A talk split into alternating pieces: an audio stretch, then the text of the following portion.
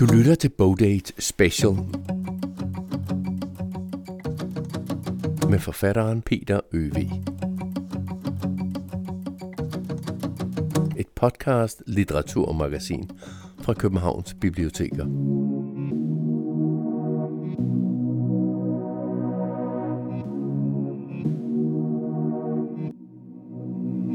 I sin forrige bog, Min mor var besat, fortalte forfatteren Peter Øvig om livet med en psykisk syg mor, såvel som om sin egen svære depression. En depression, som han blev behandlet for i 2018 med syv elektrochok. Og så slutter bogen med, at jeg får elektrochok og bliver rask, altså overnight. Øh, så det er jo beskrivelsen af et mirakel, og, og det rejste jeg jo så rundt i Danmark og fortalte om det her mirakel. Øh, og der var ikke rigtig nogen, der modsagde mig. Og det kan egentlig godt undre mig i dag. At det forstår jeg faktisk ikke rigtigt, at der ikke var nogen, der sagde, hør nu her, øh, der er også andre historier. Ikke? Men der er også en anden oplevelse af elektrochok, og der var nogen, der modsagde ham, selvom de aldrig rigtig fik ørenlød. Men det er så det, Peter Øvig gør med sin nye bog, Jeg er, hvad jeg husker, som giver et mere nuanceret billede om elektrochokbehandlingen. Velkommen til Bogdate Special, som er hele det interview, jeg lavede med Peter Øvig i forbindelse med hans bog Jeg er, hvad jeg husker. Mit navn er Claus Vitus, og jeg har som journalist beskæftiget mig med psykiatrien helt tilbage fra 1982.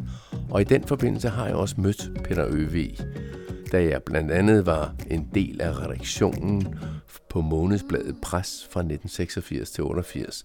Dengang mødtes vi første gang, da han sammen med kollegaen Ina Kjøks skrev en meget kritisk artikel om psykiatrien. Og det blad, altså månedsbladet Pres fra den gang, tog jeg med til interviewet.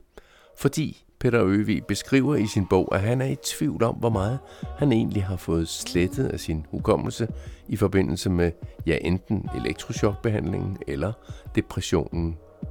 Deraf også bogens titel, Jeg er, hvad jeg husker. Velkommen til en stor halv times Bowday Special med Peter Øvig. Så kan du huske, hvornår vi to mødtes første gang? Nej, det kan jeg ikke. Så jeg, så jeg tror det, så, så jeg gætter bare på, at det har været på månedsbladet pres i slutningen af 80'erne.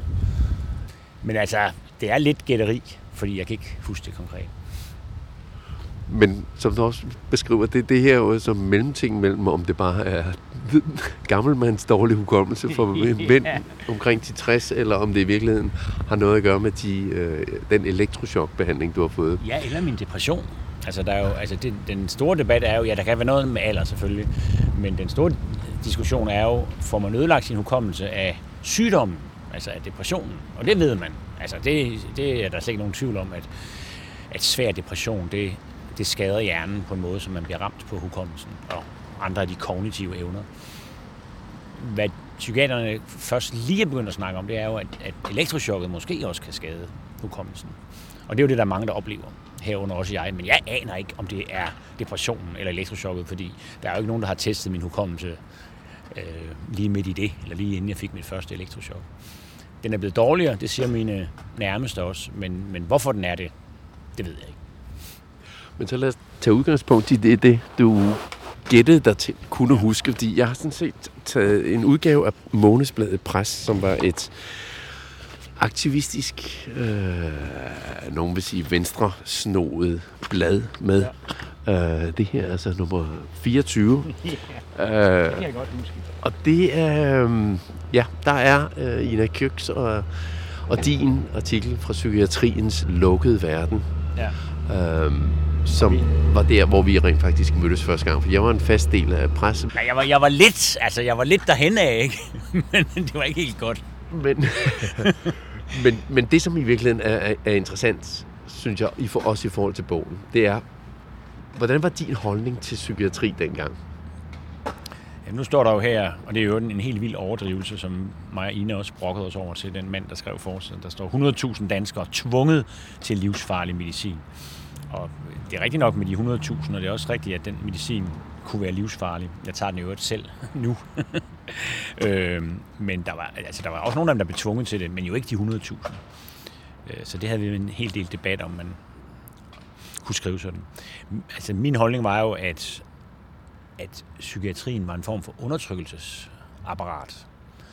Altså det, det er jo en opfattelse, der, der, der stammer fra hippiebevægelsen og, og så dens underafdeling, øh, antipsykiatrien. Eller underafdeling, altså det, det er to bevægelser, der ligesom var næsten sammenfaldende. Ikke? Man havde de samme holdninger i hvert fald. Og den holdning var jo, hvad jeg i dag vil kalde en romantisering af psykisk sygdom. Altså at, at vi betragtede psykisk syge som øh, mere følsomme, mere kreative, mere spirituelle, Øh, med større indsigt simpelthen, end, end dem, der ikke havde en psykisk sygdom. Og jeg tror, det er rigtigt, at der på nogle punkter kan psykisk sygdom godt give nogle åbninger. Det gør det jo. Både, både til meget ubehagelige ting, men jo også nogle gange til måske noget spirituelt. Men det er meget romantiseret at sige, at det skulle være en eftertrakkelsesværdig tilstand. For når man selv har prøvet alvorlig psykisk sygdom, så er det jo altså helvede at være der. Ikke? Så det var, det var ligesom den grundantagelse, der, der nok var forkert. Og den næste antagelse var så, at når man så havde nogle psykisk syge, så var de en slags oprører mod samfundet i selve deres måde at være på. Og det var det kapitalistiske samfund så bange for, eller i hvert fald imod. Og så burede man dem inde i de her psykiatriske fængsler. Og så forsøgte man at fjerne deres øh, visdom og deres kreativitet med en hel masse forskellige psykofarmaka, eller hvis det ikke var nok, så med elektrochok. Og, og den holdning, du havde dengang, som du siger, var inspireret eller i nærheden af antipsykiatrien, altså ja. det, som du lige har skitseret. Men hvor, hvad var den født af? Altså, jeg mødte som... Jeg havde jo været sådan øh, fundamentalistisk marxist som gymnasieelev, medlem af et af de der små partier. Så kom jeg på højskole efter gymnasiet, og der mødte jeg hippierne. Og de forklarede mig ligesom, og det havde jeg nok selv sådan fornemmet, at det var lige lovligt autoritært til min smag, den der leninisme. Øh, så der mødte jeg den, den anden bevægelse der fra 68, 67-68. Hippiebevægelsen, som jo, hvor fundamentet var kærlighedsvisionen. Og en, i meget høj grad synes jeg faktisk en, en, en, en omfortolkning af religiøsiteten. Altså at det var sådan set kærligheden, der var det, det religiøse. Øh, og det var en øh, dogmatisering af den religiøse oplevelse og, og melde sig ind i en religion eller en sekt eller sådan noget. Det var noget, det enkelte menneske skulle opleve. Og så var der jo en masse andre punkter, den fri seksualitet og så videre og så videre. Øh, hele det anti-autoritære element, som altså, til, det, det tiltrak mig sådan set på alle hylder. Og så røg vi også en masse tjal på Store Rester på højskole. Dyrket øh, i det biodynamiske landbrug. Der var også et biodynamisk landbrugshold, og de havde en hel mark med med hampeplanter. Og, og det var sådan en, en, altså en kæmpe øjenåbner for mig, og er blevet meget fundamental for min selvforståelse og min identitet, at, at man kan se sådan på verden. Det var ligesom på alle måder, altså på en hel masse planer, det modsatte af det, jeg var vokset op i, i et lille parcelhus i en forstad til Aarhus. Øh, sådan en småborgerlig forstadsliv, hvor man holdt den pæne facade, øh, og så var smerten inde, indenbords, inde, i, inde, inde bag facaderne, og det talte man ikke med nogen om. Og der var hippiernes holdning jo ligesom, let it all loose, ikke? Altså, vi skal, vi skal vise, hvem vi i virkeligheden er. Men du har jo også skrevet en bog om, om din mor. Min mor var besat, ja. øh, som er, man kan sige, den her følger i virkeligheden op på, på det, som, som det emne, som du åbner op i Min mor var besat. Betød det noget, øh, din mors øh, tilstedeværelse dengang, for din holdning til, til psykiatrien? Ja, altså, min mor havde det jo forfærdeligt. Hun led af de her depressioner, og har altså senere fået at vide, efter hun var død, også diagnostiseret med en narcissistisk personlighedsforstyrrelse. Og den kombination er meget, meget ubehagelig, i hvert fald for et barn, altså, at ens mor øh, agerer selvoptaget og deprimeret. Ikke? Der er ikke meget at komme efter. Øh, og, og hun fortalte jo om psykiatrien, at, at hun havde fået elektroshock, og det havde ikke virket på hende. Og jeg havde også en meget skeptisk holdning til det der medicin, hun spiste, fordi det virkede jo heller ikke. Altså jeg kunne jo se, allerede som barn og som stor dreng, hvor dårligt hun havde det. Altså det var man ikke i tvivl om. Og det virkede ikke, som om psykiatrien kunne hjælpe hende overhovedet. Jeg tror, senere har jeg så placeret mere af ansvaret hos hende selv, men dengang øh, så jeg det bare som et, et psykiatrisk system, der ikke kunne hjælpe øh, min mor, selvom hun havde det forfærdeligt. Så det var jo også det, jeg mødte Øh, altså den, den holdning, at psykiaterne sådan set Ja, faktisk. Men jeg tror faktisk godt, man kan gå så vidt som at sige, at, de, at, de, at, at vi opfattede det sådan, at psykiaterne var, havde ond vilje. Altså, de var overhovedet ikke interesserede i at hjælpe folk. De var interesserede i at bedøve dem. Øh, og hvis man så havde romantiseret de mennesker, der var syge, så er det jo det samme som at bedøve dem, der er de sunde. Altså, antipsykiatriens grundlag var jo, at, at det, man kalder psykisk sygdom, det er i virkeligheden en sund reaktion på et sygt samfund. Så det var de mennesker, der ligesom kunne mærke, at vi levede i et sygt samfund, et sygt kapitalistisk samfund. Det var de mennesker, man, man burede inde og bedøvede. Og, det, og der kan man sige, at min mor var jo ikke, altså hun stod jo ikke for mig som et eksempel på noget meget kreativt, men, øh, men, men jeg havde i hvert fald set, at der var en magtesløshed hos psykiatrien. Ikke? Altså, de kunne ikke hjælpe min mor. Men i bogen kommer du også ind på noget andet, som også øh, påvirkede i hvert fald din holdning øh, til psykiatrien, altså filmen Gøgereden. Hvor, hvor vigtig? Altså, den, den får, får jo meget plads i bogen, ja. bliver foldet meget ud som værende meget øh, vigtig for ikke bare din, men i det hele taget den grundlæggende holdning til psykiatrien. Altså, jeg ved jo, den er det for mig selv. Fordi at, helt op til, at jeg skulle indlægges og var blevet indlagt, der øh, var det ligesom nogle af de billeder, jeg huskede fra den, som, som var redselsvækkende i mit, i mit psykotiske sind. Øh, så den er jo krøbet helt der ind som sådan en grund, grundforståelse af, hvad psykiatrien går ud på. Og det vil, altså det vil ligesom sige, at modellen er den charmerende, begavede øh, og, og kreative Jack Nicholson kommer ind på den her psykiatriske afdeling, og så tager de livet af ham. Altså ikke fysisk, men, men, men vi husker alle sammen, at han til sidst ligger øh, og er blevet en zombie, en grøntsag. Ikke? Altså, der er ingen hjerneaktivitet til synligheden tilbage. Han er kun en krop, som er i live. Ikke? Øh, og så husker vi også, at, at han imellem, at han kommer ind som den charmerende, og så slutter som en zombie, der har han fået elektroshock. Fordi det, det er en scene i den film, der gør gevaldigt øh, indtryk. Det, det der elektroshock, hvor man ser ham gå i krampe, og nærbilleder af hans, øh, af hans ansigt. Øh, så jeg tror på mange måder, det er blevet folks forståelse af elektroshock. I hvert fald min. Og, og nu har jeg jo ligesom gået rundt og spurgt en masse mennesker. Og også en masse psykiater, som arbejdede med elektroshock, øh, som gav elektroshock på det tidspunkt. Og de siger jo, at, at efter gøgeredden blev det meget, meget svært at få folk til frivilligt at, at tage elektroshock. Så, så det har haft en gigantisk betydning. Og, og der er jo nogle psykiater, der mener, at, det har kostet rigtig, at den film har kostet rigtig mange menneskeliv ud over hele verden. Ikke? Fordi at der er så mange, der ikke har ville tage det der elektroshock. Og man giver jo for det meste elektroshock til svært deprimeret, og der er selvmordsrisikoen jo gigantisk. Man kan jo høre på dig allerede nu, øh, at elektroshock er i virkeligheden det, det som er, er det primære emne i, i den her bog. Men hvad fik dig til at, at sige, okay, nu skal jeg undersøge det her, fordi du har jo, vi startede med at snakke om, om psykiatri, og du har jo også journalistisk beskæftiget dig med det. Hvad var det, du satte dig for at ville finde ud af med, med den her bog? Altså, jeg tror, da jeg skrev Min mor var besat, som jeg jo kan se i dag, er skrevet meget hurtigt efter, at jeg blev udskrevet øh, fra lukket afdeling, øh, og meget hurtigt efter, at jeg var blevet helbredt af elektroshock. Øh, og, og før jeg var, altså, kan man sige, var kommet helt tilbage øh, til fuld kraft, øh, og den udkommer også meget hurtigt. Og den er jo en lovprisning af elektroshocket. Eller ikke på anden måde, end at den slutter med, efter jeg har beskrevet meget grundigt, øh, hvor forfærdeligt jeg havde det i de måneder, hvor jeg var deprimeret. Øh, og så slutter bogen jo med, at jeg får elektroshock og bliver rask, altså overnight. Øh, så det er jo beskrivelsen af et mirakel, og, og det rejste jeg jo så rundt i Danmark og fortalte om det her mirakel. Øh, og der var ikke rigtig nogen, der modsagde mig. Og det kan egentlig godt undre mig i dag. At det forstår jeg faktisk ikke rigtigt, at der ikke var nogen, der sagde, hør nu her, øh, der er også andre historier. Ikke? Øh, men jeg var meget optaget af på det tidspunkt, at jeg aldrig i mit liv havde mødt en eneste, der var blevet helbredt af elektroshock. Og nu var jeg selv blevet det, og jeg kunne så høre fra psykiaterne, at det var ikke så ualmindeligt. Altså, der er faktisk altså, hundredvis af danskere, der bliver helbredt hvert år med elektroshock.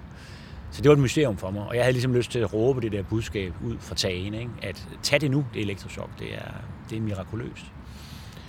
Men jeg var alligevel også optaget af, at mit verdensbillede jo var blevet vendt på hovedet, ikke? fordi som vi har talt om, så var elektrochokket for mig jo, inden jeg selv fik det, nærmest symbol på den mishandling, som psykiaterne foretog øh, af de her søde psykiatriske patienter og så var det altså lige præcis den metode, der faktisk havde bragt mig tilbage til livet. Ikke?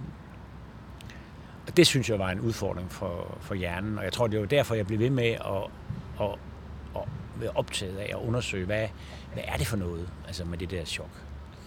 Men nu, nu siger du jo, at, at der ikke var nogen, der, der modsagde dig på din foredragsturné rundt, ja. men der var jo i hvert fald en, som jo så også får en meget vigtig ja. funktion i, i bogen. Der, der, der var, har jo nok været en del, men Pernille blev så den, der fortalte mig det. Øh, og, og, og det var, altså på et tidspunkt besluttede jeg så, at det var muligt, at jeg skulle skrive en bog om elektroshock. Øh, og så kom corona, og så blev min foredragsturné aflyst, og så kiggede jeg simpelthen nærmere på det. Og jeg tror kun, at, at det var et par dage inde i det arbejde, at jeg fandt en, en, en, øh, en artikel i uh, Information, hvor en Pernille Fransen, som boede i en lille by uden for Vejle, Øh, hun fortalte, at hun har fået slettet sin hukommelse af elektroshock. Altså at hun simpelthen øh, efter det der elektroshock ikke kunne huske noget som helst. Hun kunne ikke huske sin datters fødsel, hun kunne ikke huske... Hun kunne sidde og bladre, hendes mand prøvede at bladre i familiens øh, fotoalbum, for ligesom at genopfriske noget erindring. Og hun kunne godt se, det var hende selv på alle de her mange, mange, mange billeder. Men hun kunne intet huske af det, der var på billederne. Øh, og hun kunne, heller, hun kunne ikke lave mad, fordi hun kunne ligesom ikke huske, hvad hun lige, havde, hvad hun lige skulle til. Altså hendes koncentrationsevne var også ramt. Det, det var en forfærdelig beskrivelse. Og hende ringede jeg til lige med det samme. Og vi havde kun talt nogle få minutter sammen. Så sagde Pernille, Peter, jeg var jo til dit foredrag på Vejle Hovedbibliotek. Nå, okay, jeg har også læst din bog, inden jeg var til foredraget. Øh, og jeg gik grædende hjem. Grædende hjem? Ja, fordi at du stod deroppe, og man kunne ligesom ikke komme til øh, med din mirakelhistorie. Ikke?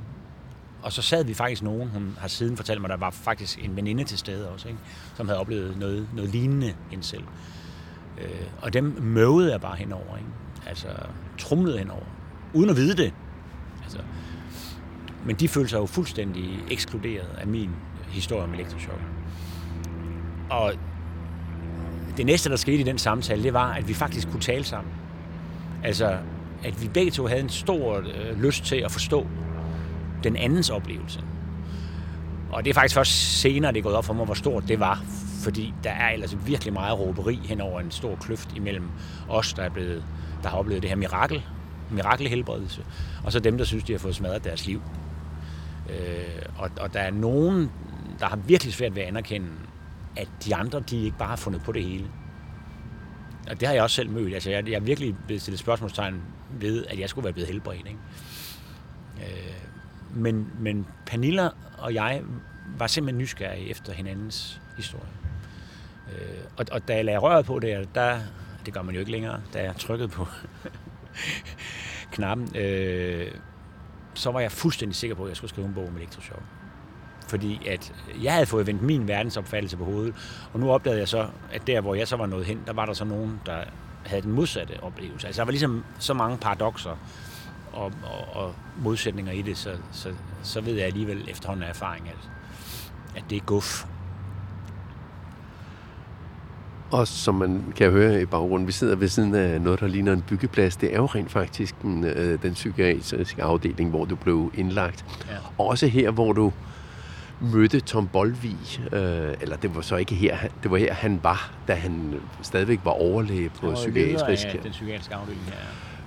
Og han var på det tidspunkt, hvor vi, du for eksempel skriver den her artikel i, i pres, som vi var inde i i starten af ja. interviewet, blev han jo set som den, den store, onde ånd ja. over dem alle. Ja. Øh, hvordan var det så, at du opsøger ham? Hvorfor gør du det? Jamen det var fordi, at han, han øh, som du siger, præcis repræsenterede, det var magtens overhoved. Ikke? Øh, og vi havde også, altså da mig og Ina Køk skrev om psykiatrien, havde vi også nogle oplevelser af, at han faktisk kunne ringe rundt og få psykiater, der havde sagt noget kritisk til at holde deres mund. Øh, det har han så ikke ville indrømme her, da jeg har mødt ham igen.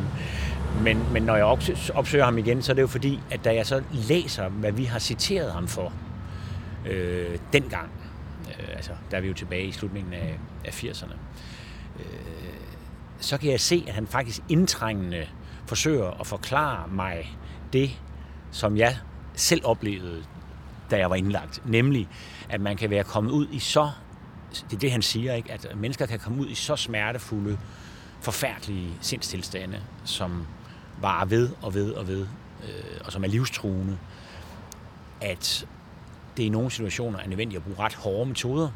Altså ligesom man jo gør inden for somatikken. Altså vi har jo også cancerbehandling, som ikke altid er lige sjov.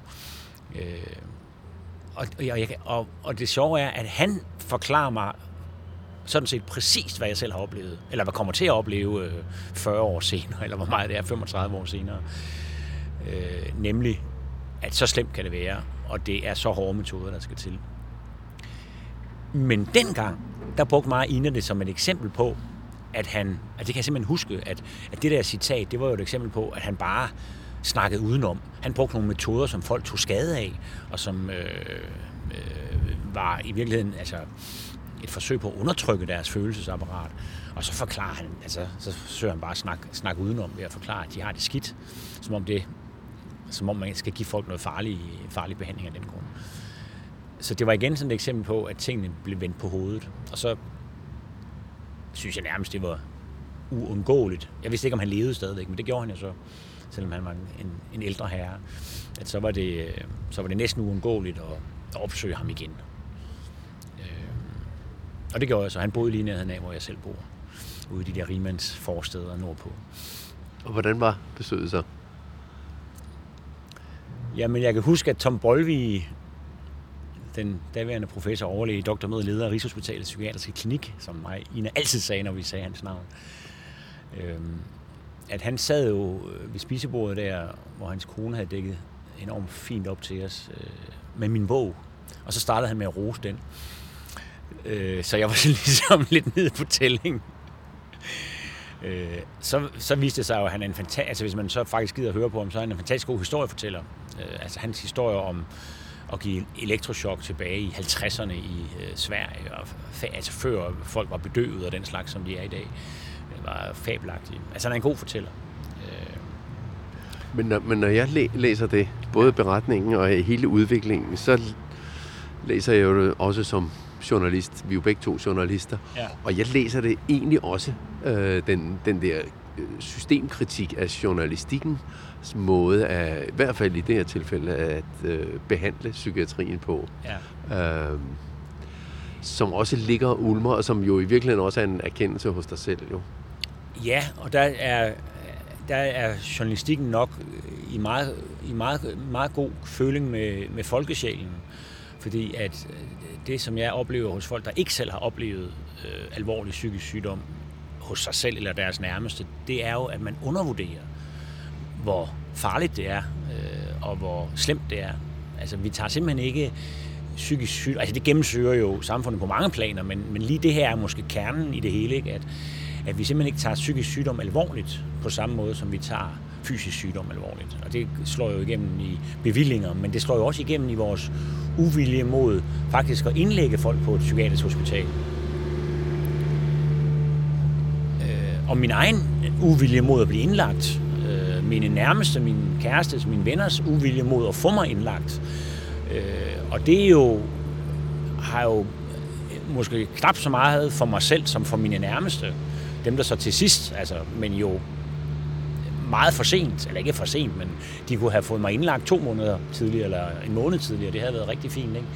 Øh, og det kunne have været, det kunne have kostet mig livet, ikke at blive indlagt. Altså mit hoved var ikke fyldt med andet end selvmordstanker. Og det vil sige, at, at man opdager først bagefter, og den historie har jeg hørt fra, fra flere andre, der har været nærtstående til folk med svær depression. Øh, både nogen, der har begået selvmord, og nogen, der har overlevet. Øh, at, at, at, at den der øh, det der ønske om selv at klare sagerne, altså øh, omsorg, kærlighed derhjemme, det må, kunne, det, må, det må kunne gøre, at vi får ham igennem den her, den her sygdom. Det vil man jo ikke gøre med en kræftsyg. Øh, så der er en eller anden forskel, som gør, at vi tror, at vi selv kan klare psykisk sygdom.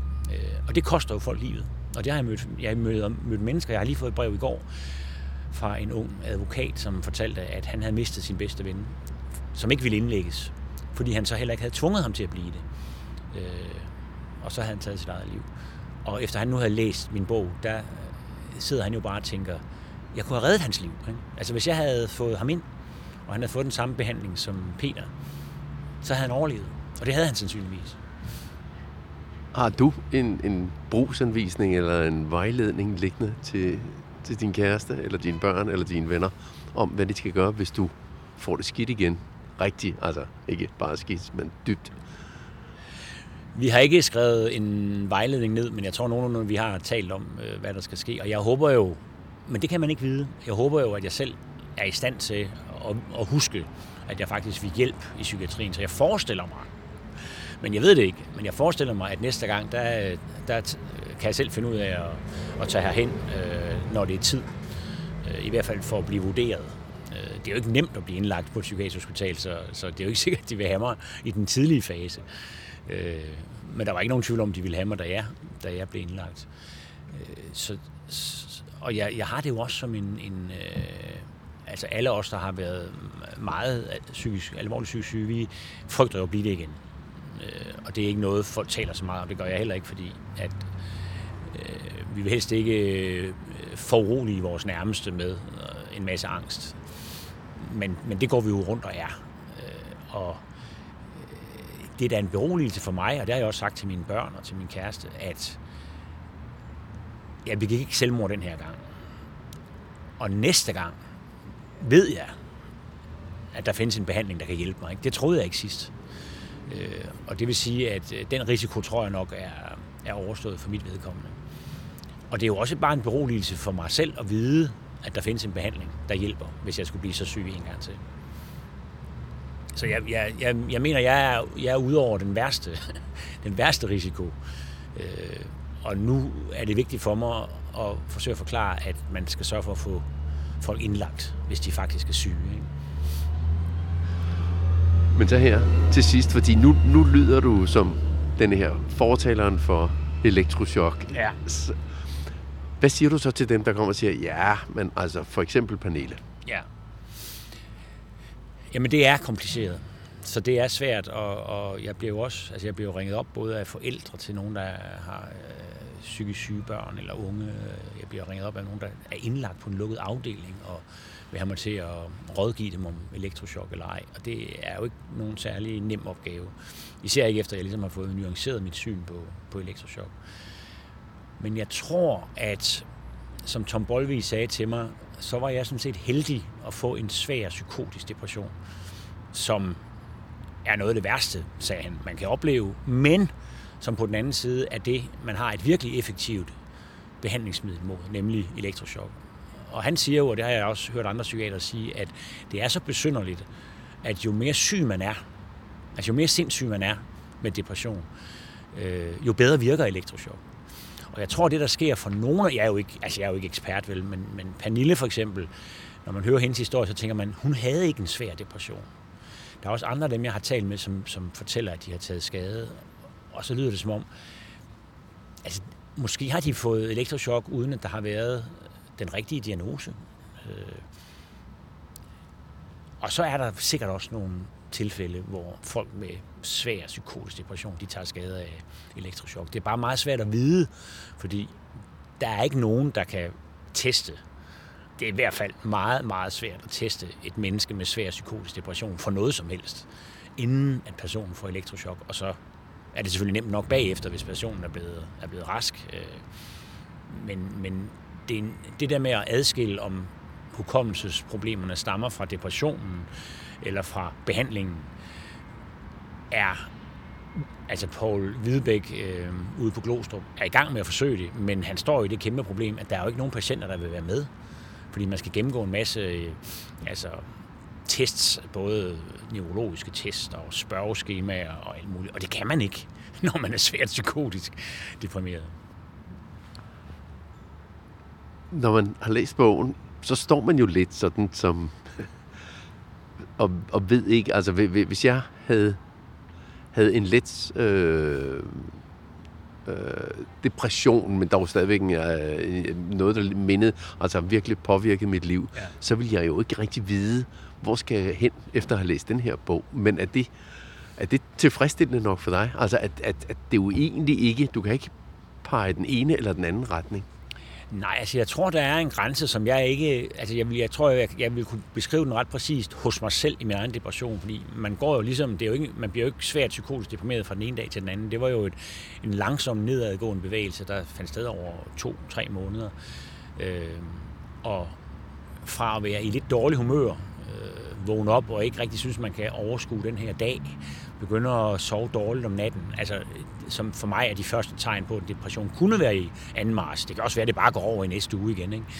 Øh, og så når man ligesom begynder at glide ned i, og, og synes, at tilværelsen er mere og mere meningsløs og glædesløs, altså det er jo en, det er jo en, en, en dæmonisk sygdom, ikke? fordi den lige ligesom tager meningen ud af livet og glæden ud af livet. Og i den fase tror jeg stadigvæk, at man kan gøre en masse ting selv. Øh, Altså for mig har motion, altså hård motion, jeg hader hård motion, men det er desværre sådan noget med, at man skal have øh, hjertebanken og sved på panden og sådan noget. Øh, det, det kunne godt øh, løfte, det kunne godt løfte mig lidt, og det siger videnskaben sådan set også. Og så er der en masse andre gode råd. Hold op med alkohol, pot, øh, spis sundt, øh, sørg for at sove, tag sovepiller, hvis det er nødvendigt, altså få din nattesøvn. Altså der er faktisk en masse gode råd, man kan give til folk med, med, med, den, med den lettere depression. Ikke? Men det, der er så svært, det er, at på et eller andet tidspunkt, så hjælper det ikke længere. Og så skal man hen til en psykiater, og så skal man måske endda indlægges. Og lige at finde den der grænse, der tror jeg, man er nødt til at, at, at spørge fagfolkene. Ikke? Altså, og så hellere gå en gang for meget hen til en psykiatrisk øh, akutmodtagelse og få at vide, at det er ikke så slemt endnu, end at blive derhjemme, og så øh, pludselig så, ja, så er der en, der har taget sin eget liv.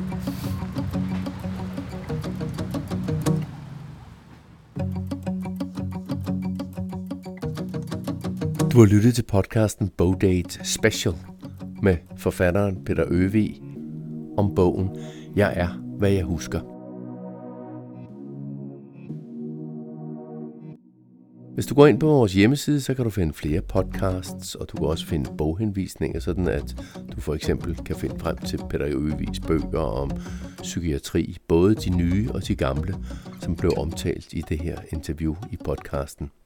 Du kan også gå på opdagelse i Københavns Bibliotekers hjemmeside for podcast. Den hedder Lyd. Her kan du for eksempel finde et to år gammelt interview med Peter Øvig i forbindelse med udgivelsen af hans forrige bog, Min mor var besat. Normalt er Bogdate et bogmagasin, hvor man kan møde og få indblik i fire forskellige bøger, date dem. Men det, som du har lyttet til her, var en Bogdate special med kun én bog og én forfatter, nemlig Peter Øvig. Den normale Bogdate podcast kommer en gang om måneden, og jeg håber, vi høres ved der. Mit navn er Claus Vitus, og musikken var Sign a Loving Caliber. På genhør.